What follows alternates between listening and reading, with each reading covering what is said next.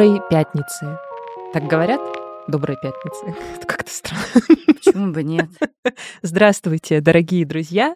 Это подкаст «Норм». Меня зовут Настя Курганская. Здравствуйте, дорогие. Меня зовут Даша Черкудинова. Мы начали уже новый наш шестой сезон, полетели в него, и сегодня ждет вас новое увлекательное интервью. А о чем сейчас мы с Дашей обсудим? О чем оно? Но прежде чем мы окунемся в интервью, мы вам напоминаем, что у нас есть социальные сети, Инстаграм и Телеграм, на них можно и нужно подписываться, потому что в них всякие происходят разные великолепные контенты выходят. А мы еще там сейчас начали много разных постов про себя писать. Да. О себе. Поэтому вот если хотите, знаете, окунуться не только в интервью, но еще и в нашей с Дашей жизни, то можно подписаться на наш Инстаграм. Да, мы блогерством пытаемся заниматься, промышлять. Не то, что пытаемся, а мы вообще хорошо можем заниматься. Ну, короче, в общем, подпишитесь, вы не пожалеете. Еще у нас есть Patreon и Boosty. Это такие платформы, на которых вы можете нас поддержать материально. Так как в этом выпуске опять нет рекламы, то мы вас призываем поддержать нас, друзья, чтобы мы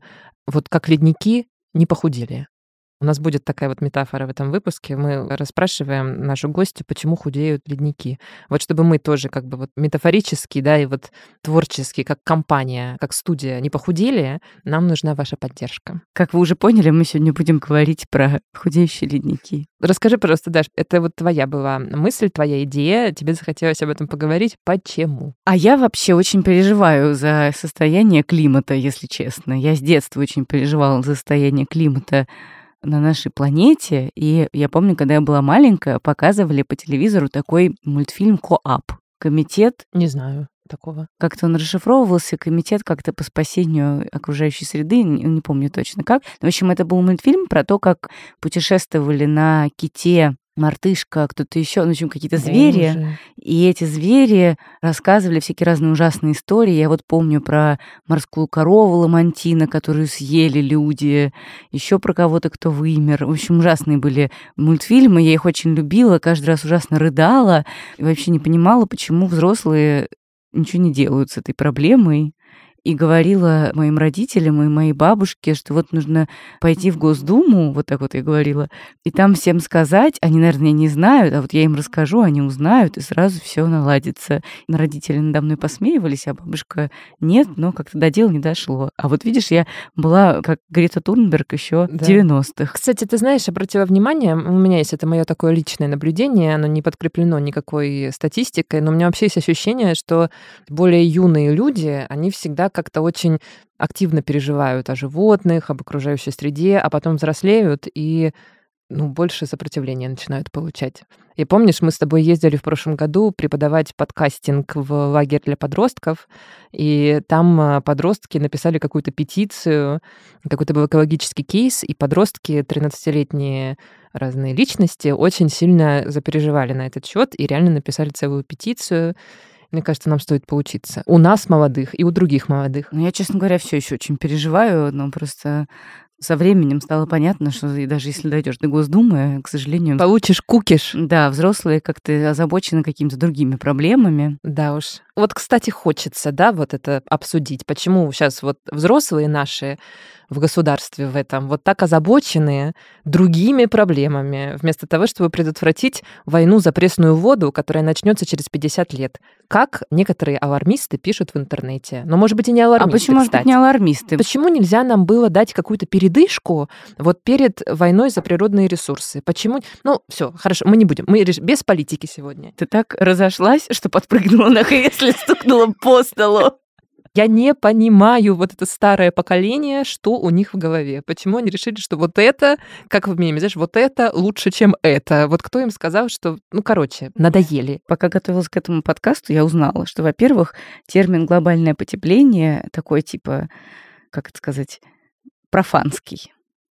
Правильно говорить глобальное изменение климата. Потому что не только теплеет, но и где-то холодеет. Ну, потому что там разные всякие происходят изменения, не только потепление, но еще там Мгм. всякие разные движения э, воздушных масс меняются, еще там что-то такое. У нас сегодня очень интересная героиня Нелли Елагина. Она глициолог.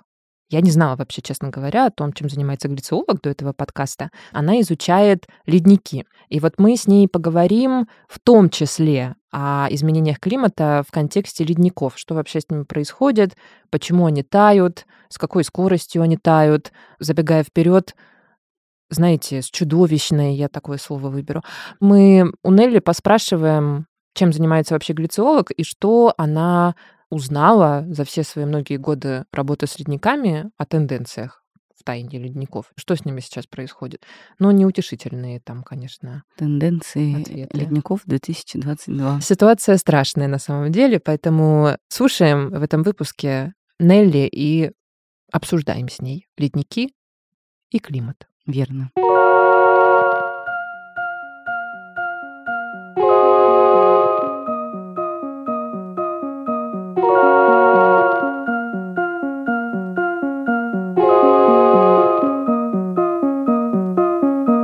Я вообще тебя услышала первый раз в подкасте у Ксюши Шульц. Мне очень понравилось, как ты рассказывала про себя и про свою работу.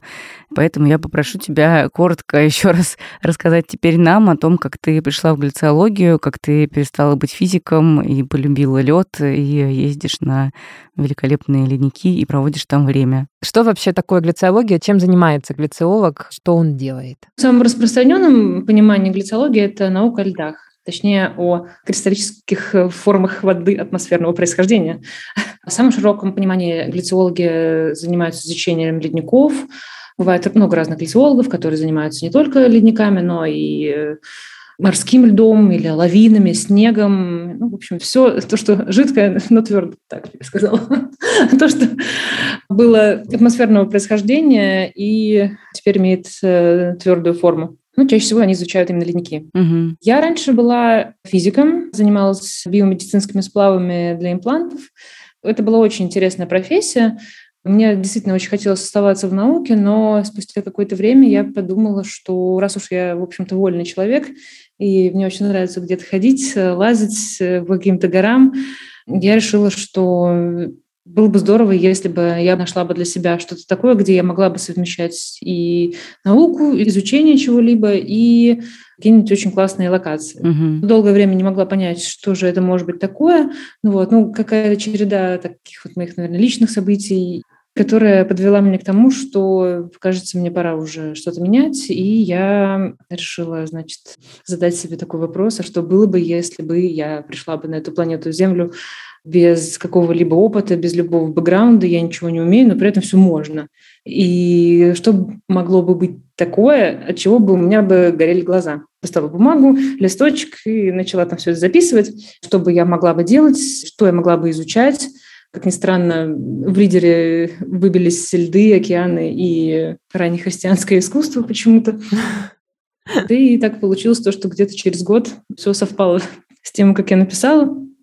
Я поняла то, что изучать ледники мне бы очень хотелось. Это очень эстетичный объект. Но разве что я из-за того, что у меня другая специальность изначально, я не так много об этом знала. Угу. Поэтому вливаться в эту профессию было не очень просто. Ну и до сих пор, на самом деле, не всегда просто. Как устроен твой рабочий день или рабочий год, если так, э, может быть, э, удобнее? Чем вот э, конкретно ты занимаешься каждый день как глициолог? И сколько времени ты проводишь в экспедициях, а сколько в каких-то, не знаю, лабораториях? Да, что такое вот для тебя изучать лед? В основном изучаю ледники на горе Эльбрус на Кавказе и на Шпицбергене, за исключением пары последних лет, когда доступ на Шпицберген усложнился из-за всяких мировых ситуаций. И в основном те глициологи, которые живут в северном полушарии, у них такой график. Они работают где-то с конца весны до начала осени в экспедициях. Это тот момент, когда лед в начале полностью под снегом, на леднике присутствует наибольшее количество снега за год, и заканчивается полевой сезон тогда, когда лед, наоборот, максимально обнажен от э, снега. Ну и вот примерно вот получается, что сезон да, длится с весны по осень. Это в северном полушарии. Те, кто работают, например, в Антарктиде, у них все наоборот, соответственно. Они, наоборот, зимой уезжают в Антарктиду. Я же в Антарктиде никогда не бывала. Значит, все впереди. Да. Я надеюсь, в Арктике и в горах работаю. Сейчас занимаюсь физико-математическим моделированием таяния ледников.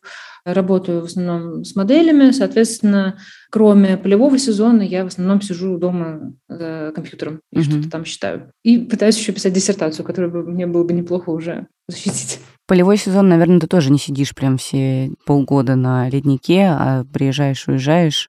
Да, так и есть. Ну, то есть есть какое-то количество задач, которые нужно выполнить. Вот. Особенно важно приехать в начале сезона и в конце сезона. Ну и в течение сезона так можно появляться, можно чередоваться. У нас, например, есть один объект на несколько человек, и, в общем-то, все договариваются, кто когда поедет и кто что будет делать. А что вы делаете, помимо того, что собираете там какие-то пробы или что-нибудь, не знаю, бурите? Вообще в нашем отделе довольно много разных подходов к изучению ледников.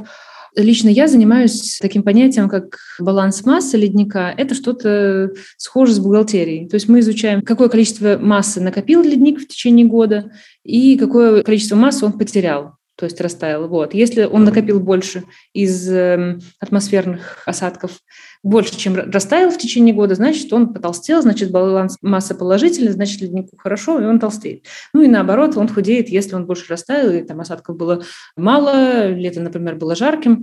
Такая, наверное, самая быстрая показательная реакция ледника на какие-то кратковременные изменения локального климата. Угу. Вот я занимаюсь конкретно этим. Еще у нас есть такое направление, как вот как раз керновое бурение. Это такая довольно непростая экспедиция, когда необходимо выбурить цилиндрический образец льда от поверхности, желательно до самой горной породы.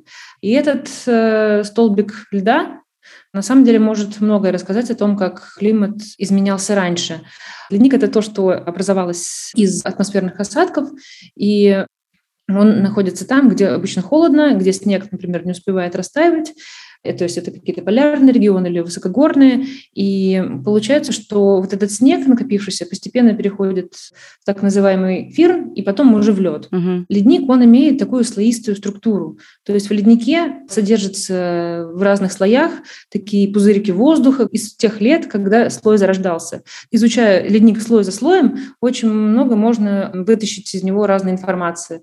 Например, как изменялась температура в прошлом, какие были там атмосферные циркуляции, какая какая там пыль прилетела, какие были вулканические извержения, какая-то там, не знаю, органическая пыль прилетела.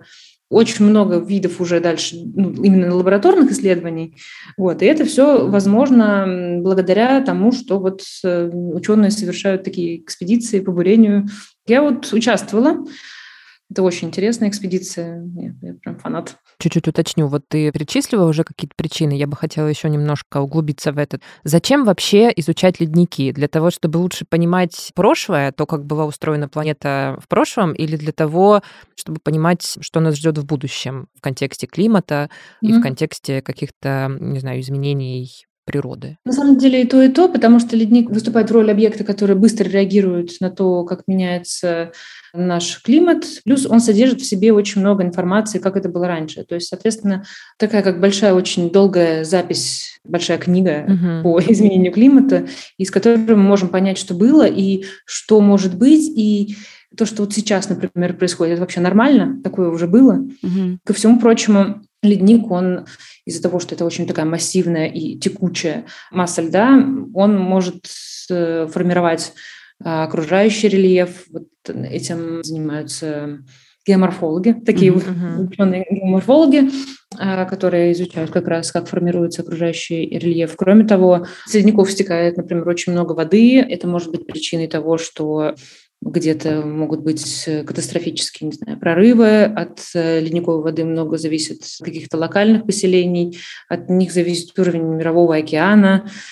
Вот, то есть это все как бы необходимо мониторить обязательно. Вот. Ну mm-hmm. и кроме того, прежде чем изучать лед на Марсе, например, тоже неплохо было разобраться бы со своими. Да. А скажи, пожалуйста, Поскольку ледники — это наше общечеловеческое достояние, в них хранится питьевая вода, которая нужна человечеству.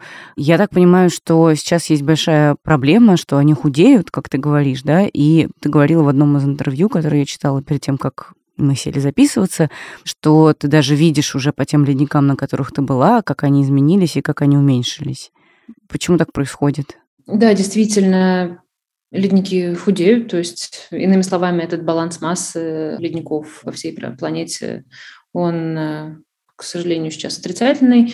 Немногие точки, где есть ледники, имеют положительный баланс массы. Это в основном как бы Антарктида, потому что она сама себе такой, можно сказать, большой холодильник еще. Что это значит, положительный отрицательный баланс? Баланс массы – это та характеристика, которая показывает, насколько ледник либо увеличился, либо уменьшился. Uh-huh. Потерял массу или увеличил uh-huh, массу. Понятно. По всей планете в среднем как бы масса теряется. Есть такая вот в Цюрихе организация, Всемирная служба мониторинга ледников, которая собирает всю информацию по мониторящимся ледникам по всему земному шару и как бы делает такой собирательный отчет, и судя по их выводам, ледники, они сейчас вот повсеместно тают. Я вот работаю на Кавказе и на Шпицбергене, и я могу сказать, что за несколько лет, когда я там бывала, я точно вижу, насколько они сокращаются, ну, то есть это уже невооруженным взглядом видно. И, например, еще вот такая цифра, наверное, не очень приятная. Эльбрус там за последние там, 20 лет сократился по площади на 10%. Это, казалось бы, не очень много, но коллеги посчитали, сколько это в объеме, это уже 20% за 20 лет. Одна пятая это действительно очень много. Mm. А ледник на Шпицберген, который изучаю, он э, вообще уже, скажем так, пережил инфаркт тает, и все. Ой, я читала даже, что с некоторыми ледниками символически прощаются. В Исландии, кажется, да, была такая история. Чем это грозит людям? Чем это грозит? Ну, здесь целый список угроз. Это повышение уровня мирового океана, которое сильно сейчас ускоряется. Это очень важно для людей, которые живут на прибрежных территориях. Для некоторых локаций это пресная вода, которая может закончиться.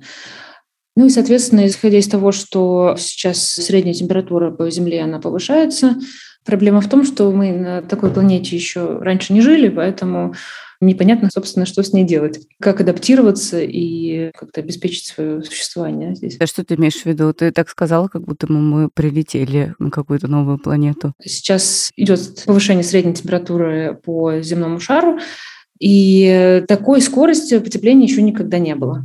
А mm-hmm. это такая как бы неизвестность, потому что это где-то там засухи, наоборот, где-то наводнения, то есть очень много меняется, происходят всякие экстремальные события, вот, например, как та же самая там жара в Европе.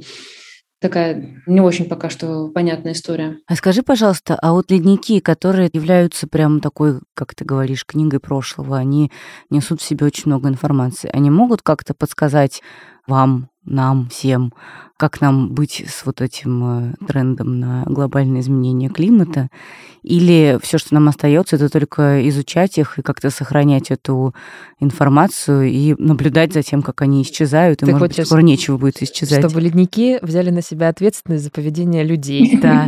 Чтобы ледники нас спасли. Чтобы они там как-то подали какой-то сигнал. Сигнал просто сортировать мусор, такой сигнал. Они рассказывают о том, что было в прошлом, и в моменте показывают, как они реагируют на настоящее. А что касается будущего, я думаю, что решение за человеком. Вот есть, например, такая межправительственная группа экспертов по изменению климата, сокращенная IPCC. Это группа ученых, которая периодически собирает всю-всю-всю рецензируемую информацию, все публикации всех ученых, которые занимаются науками о Земле. Вот, они формируют такой вот отчет и с прогнозами о том, что сейчас происходит на Земле и какие вот могут быть прогнозы.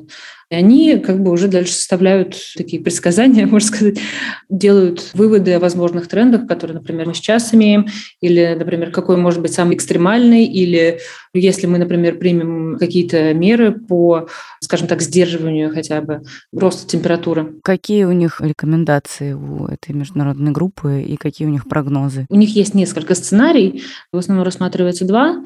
При первом сценарии к концу 21 века, например, если удастся удержать рост температуры в пределах там, полутора-двух градусов, или при втором сценарии ничего не делать, например, и температура будет увеличена на 3-5 градусов. Вот. Но чтобы исполнить первый сценарий, и удержать температуру в пределах полутора-двух градусов, это нужно уже предпринимать меры было не то чтобы вчера, но хотя бы к 30 году, нужно, например, перейти там на 80% источников, которые возобновляемые, и уменьшить выброс парниковых газов там 50%, насколько я помню. И какой прогноз? И если первый сценарий, то что тогда? Если первый сценарий повышения уровня мирового океана – это где-то полметра, если второй сценарий – это примерно метр, ну, вообще-то это очень критично. Это нам кажется, что это немного, но на самом деле это может уничтожить некоторые государства, страны легко. А что по времени говорят? Это все в течение нашей жизни может случиться? К концу 21 века, получается, это наш век.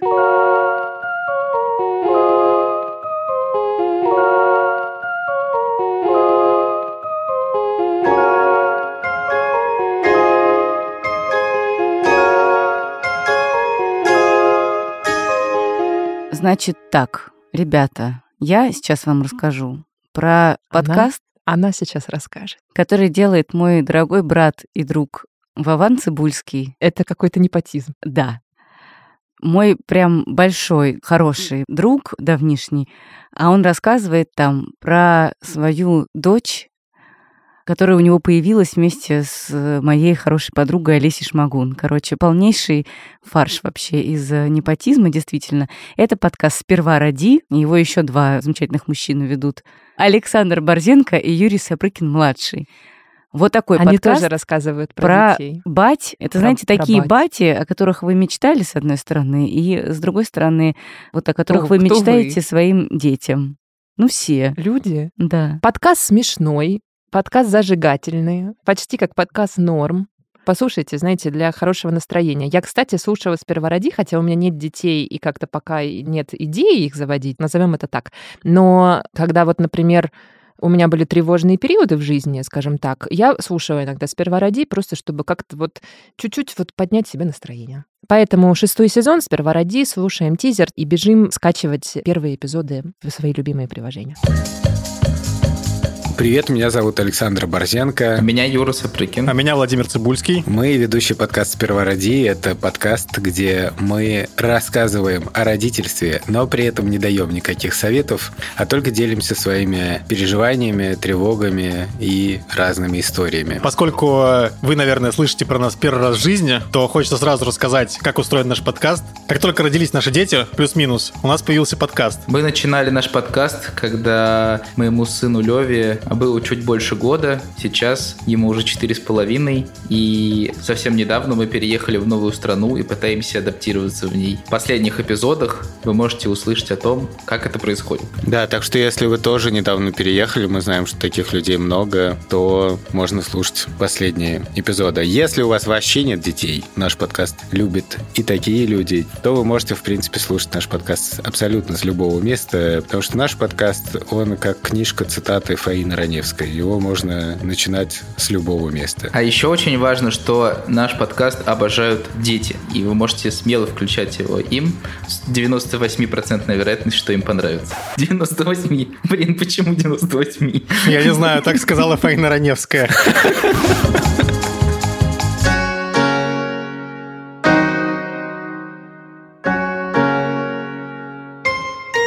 Для этого выпуска поговорили с эко-журналисткой Анастасией Трояновой.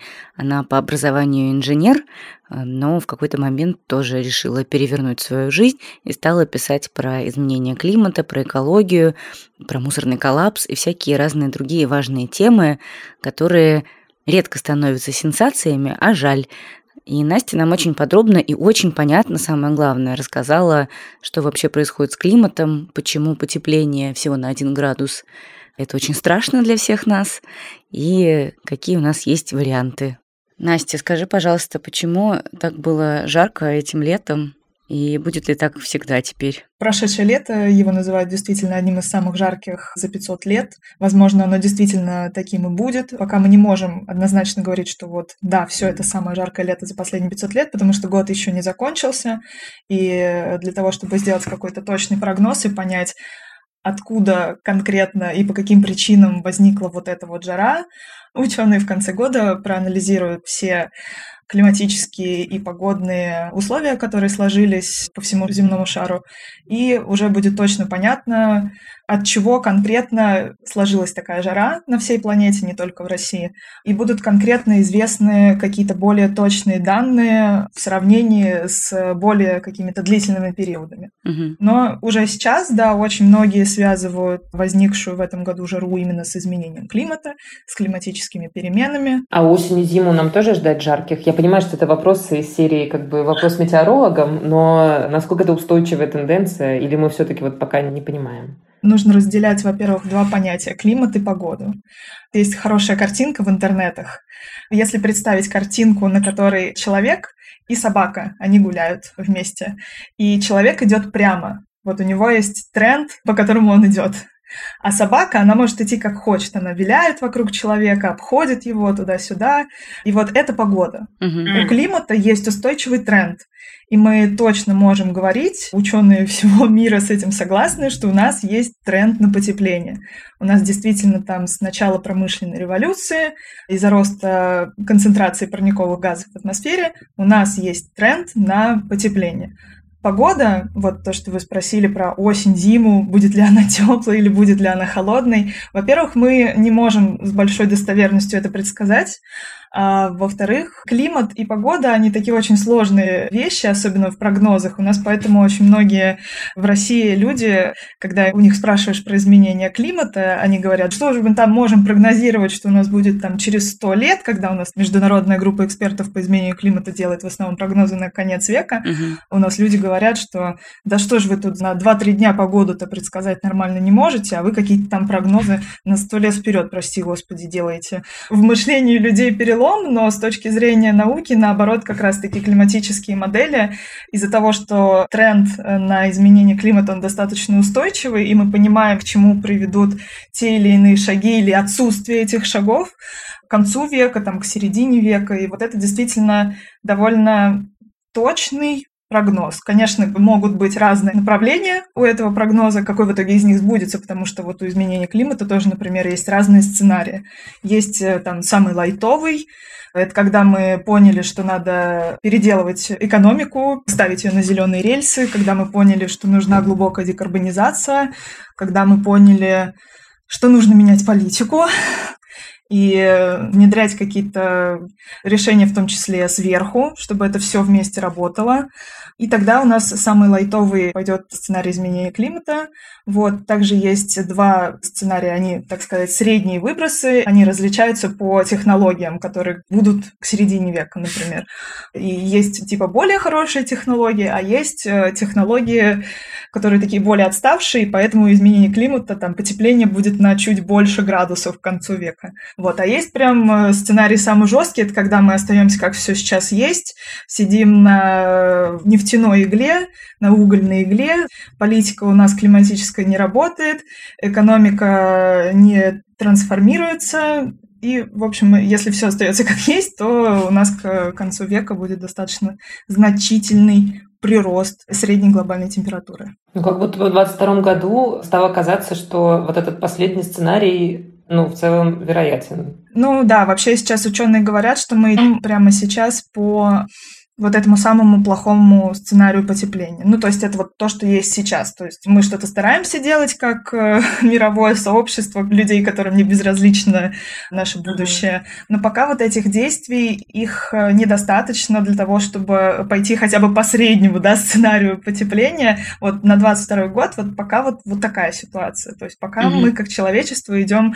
по самому жесткому сценарию потепления. Настя, скажи, пожалуйста, что можно возразить э, человеку, который не верит в антропогенный фактор и говорит, что типа, ну сколько лет мы там загрязняем природу, всего сто лет, а даже меньше, наверное, в промышленном таком большом масштабе. И что там эта природа, как она может пострадать за такое короткое время, ведь ей там уже миллионы-миллионы лет, и она как-нибудь сама разберется. Мы такие маленькие, а земной шарик такой огромный. Это всегда такой сложный вопрос, потому что я с темой климата работаю три года, и вот всегда есть люди, которые все равно не верят. Хоть ты там 300 статей напиши, хоть 300 подкастов запиши, что нет, ребята, это все-таки по антропогенным причинам у нас сейчас все происходит.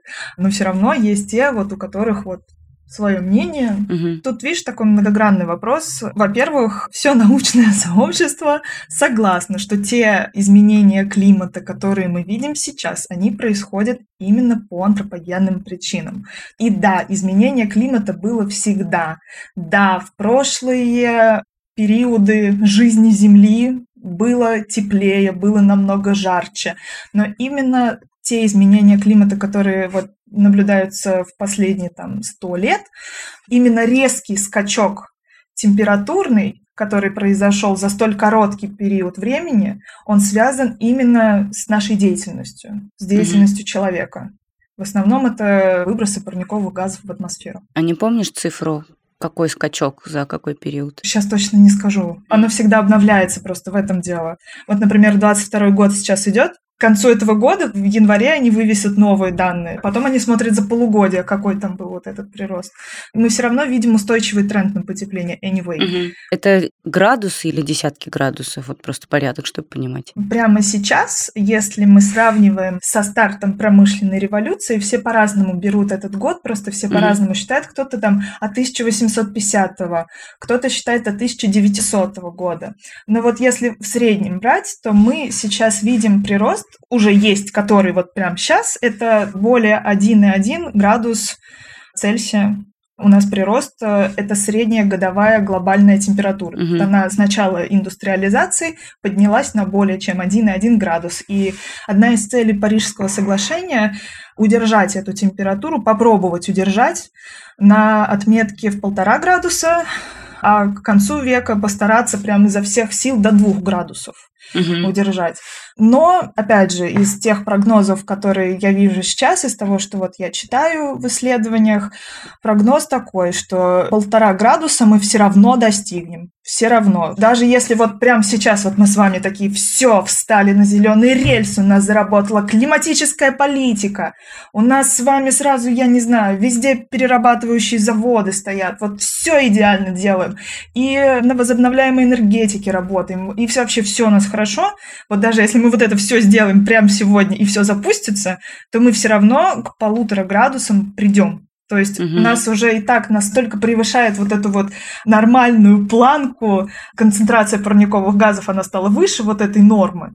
И из-за этого изменение климата с нами надолго. IPCC — это международная группа экспертов по изменению климата. Они в 2018, по-моему, году выпустили вот этот э, доклад э, всемирно известный полтора градуса, да, что станет да, с планеты да, на полутора градусах.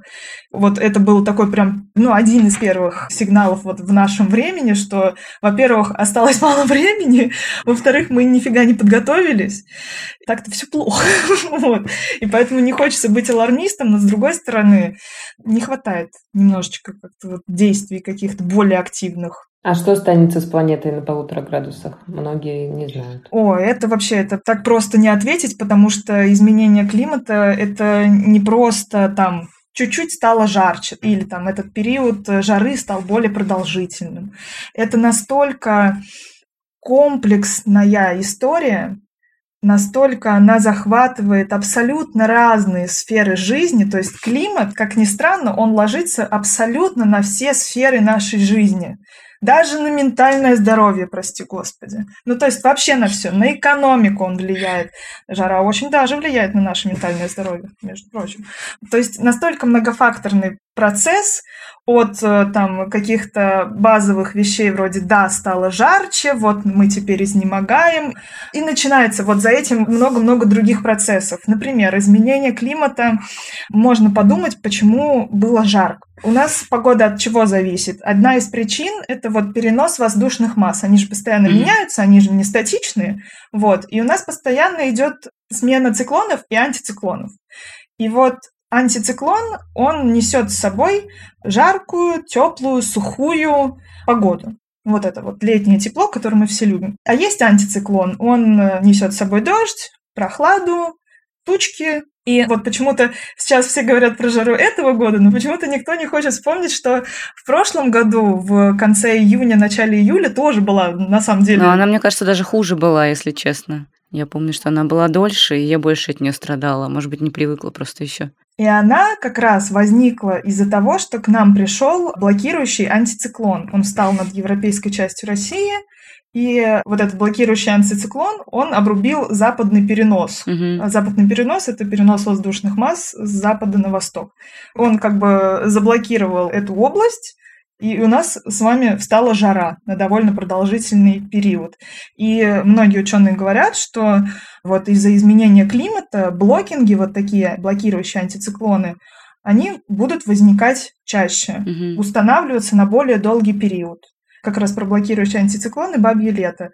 Обычно нормальное время установки такого блокирующего антициклона — это всем известное и наше любимое «Бабье лето», когда вроде как осень-то уже пришла и стало попрохладнее, а потом вот эти две прекрасные недели, когда как будто бы снова лето, это для него нормальное время установки в наших широтах вот этого блокирующего антициклона.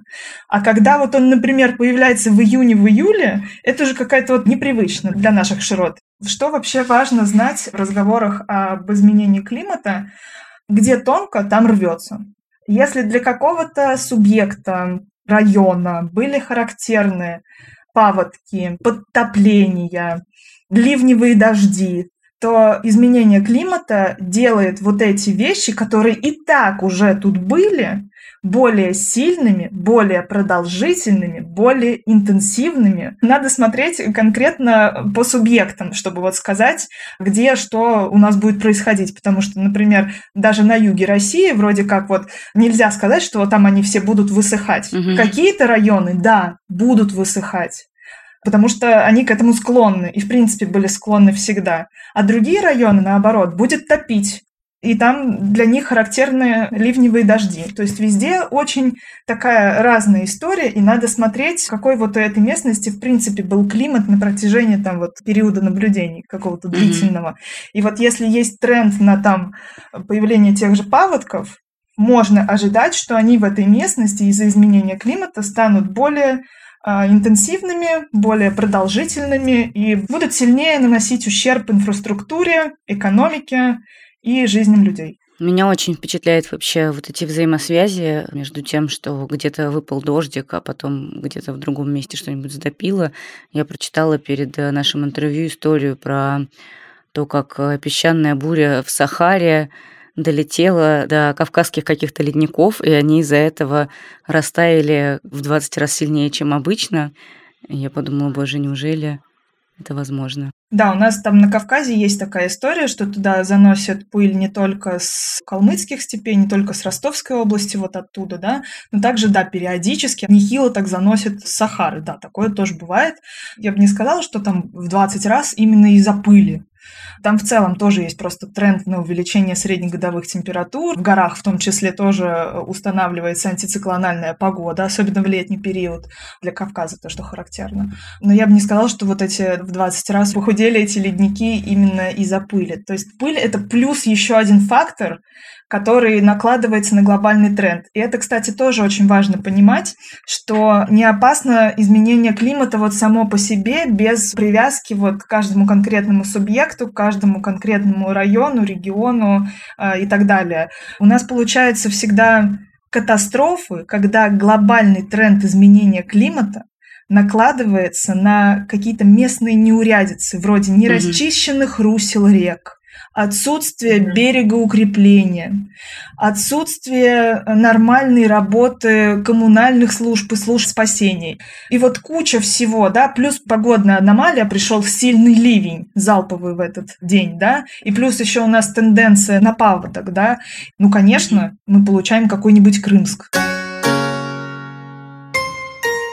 Что ты чувствуешь, когда ты думаешь о том, что твои подопечные ледники умирают, которые ты фотографируешь так еще красиво в свой инстаграм, по которым ты ходишь, и которые ты исследуешь, вот так вот себя чувствуют, худеют?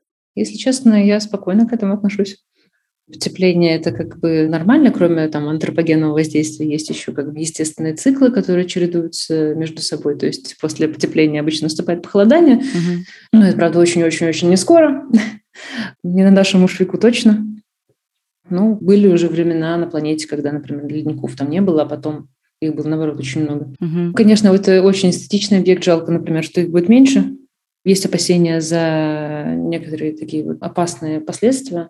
Но если глобально говорить об этом, то я, наверное, отношусь к тому разряду людей, которые не то чтобы хочет спасать Землю, потому что считает то, что Земля — это такая мощная штука, которая сама имеет способы отряхнуться и пойти дальше. А вот людям бы стоило бы беспокоиться. Да, очень по-философски. Чувствуется физик. Вот ты сказала две вещи, которые, ну вот в моем обывательском уму немножко как-то противоречат друг другу. Я бы хотела чуть-чуть поподробнее про них услышать, может быть, от тебя. С одной стороны, ты сказала вначале, что то, с каким темпом тают ледники, что у нас такого никогда не было в истории. А с другой стороны, в конце ты сказала, что в целом такие времена уже бывали. Ну, как бы Земля к ним адаптировалась, поменялась, и, в общем, мы живем дальше. Поясни, пожалуйста. А, я имела в виду следующее, то, что на Земле как бы, да, глобально чередуются похолодание и потепление, но это как бы довольно сильно растянуто во времени. А то, что происходит сейчас, именно та скорость, вот такого еще не было. В общем, планета справится, а вот мы вряд ли. Следующее похолодание совершенно будет не скоро, вот мы его не дождемся, боюсь. Это будет там, через несколько тысяч лет. А это уже точно известно? В смысле, это уже прямо факт. Нет, исходя из того, что как раньше... А, исходя из вот этих циклов. Да-да-да, ага. да. То есть следующий ледниковый период может настать только через там, 5-10 тысяч лет. Угу. У тебя есть какая-нибудь мечта, как у глициолога? Какая-то профессиональная цель, что-то такое, что тебе очень бы хотелось в своей работе сделать или достичь? На самом деле у меня мечта довольно примитивная, наверное. Очень хотела бы все-таки рано или поздно попасть в Антарктиду. И со временем я бы хотела бы, наверное, защититься и надеюсь э, со временем перейти немножечко в другую область. Вот если сейчас я занимаюсь балансом массы ледников, то потом я бы хотела как раз уйти в то, что связано с керновым бурением ледников. И доставать вот эти жезлы. Классно. И читать да. их. Что тебя в экспедициях больше всего впечатлило по-человечески? Что на тебя большое впечатление произвело? Я, видимо, человек действительно впечатлительный, и эстетика всего происходящего меня страшно манит. Выбрала я себе, наверное, один из самых эстетичных объектов э, для изучения, но это же безумно красиво, на мой взгляд. Вот, горы или, там, не знаю, в полярных регионах. Выводные ледники, которые, например, спускаются в море. Такая голубая стена откалывающаяся. Это просто поражает своими масштабами, голубизной, красотой. Естественно, я в какой-то момент просто зависаю, думаю, да чего ж красиво-то. Вот. Ну и вообще, конечно, северная природа мне очень нравится. В горах тоже в целом какое-то, наверное, еще присутствует умиротворение и спокойствие. Хотя это не всегда просто. Иногда неспокойно совершенно, например, в горах какая-то стрёмная погода, стрёмные рельефы, не всегда безопасно находиться можно куда-нибудь там свалиться, плюс там горная болезнь, ее тоже никто не отменял. На севере, наоборот, там вроде бы как с рельефами там у нас все попроще, но там надо ходить с ружьем, потому что не нулевая вероятность встретить белого медведя. Тяжелая работа. Везде свои приколы, да. Но в целом, конечно, вот это все сложное довольно быстро забывается. Там, то есть, если я, например, иногда думаю, все, я хочу домой, хочу в уютную кровать и в душ теплый, то я прекрасно понимаю, что я вернусь, ну, не знаю, меня хватит на неделю или на две, и я уже такая, о, как было здорово, все плохое забудется, мне, естественно, захочется вновь куда-нибудь. А ты по горам прямо с кошками лазишь, как альпинистка? Глициологам нужно действительно владеть некоторыми альпинистскими навыками, да. Но вообще по леднику надо ходить конкретно там угу. связки, там и с кошками. Я расстроена состоянием дел с ледниками. Я, в принципе, знала, что с ними дела не очень, потому что я тоже в походы иногда хожу, и тоже все время гиды говорят мне, вот видишь ледник, а он был гораздо больше, а сейчас он такой маленький, и всякие сторожилы тоже все время говорят, что все тает, скоро мы останемся действительно без пресной воды, без ничего. Но что меня очень впечатлило реально, это то, что с потерей ледников мы потеряем не только воду, но еще и как бы огромный пласт истории какой-то мировой. Я бы читала, что можно проследить по вот этим всяким наслоениям, воздуха и всякой пыли, всякого того всего, как жили люди во время Римской империи, во время всяких чумных всяких войн. Мгм. А вот все растает, и ничего мы не изучим. Ну, ты знаешь, мне нравится философская при этом а, позиция Нелли, которая говорит, что ну, планета реально отряхнется и пойдет дальше. О чем люди думают, мне вот непонятно реально. Но я человек простой, и действительно повлиять я могу только на свою частную жизнь. Но вот эти все люди, которые сидят в ООНе, во всех этих организациях, ну я не понимаю, как вы?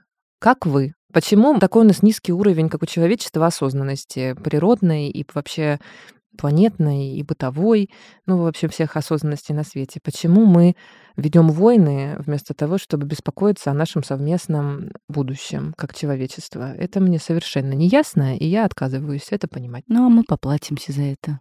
Антропоцентричная картина мира тоже должна в прошлое уйти. Ну, она и уйдет, Да. знаешь. С человечеством, она и уйдет.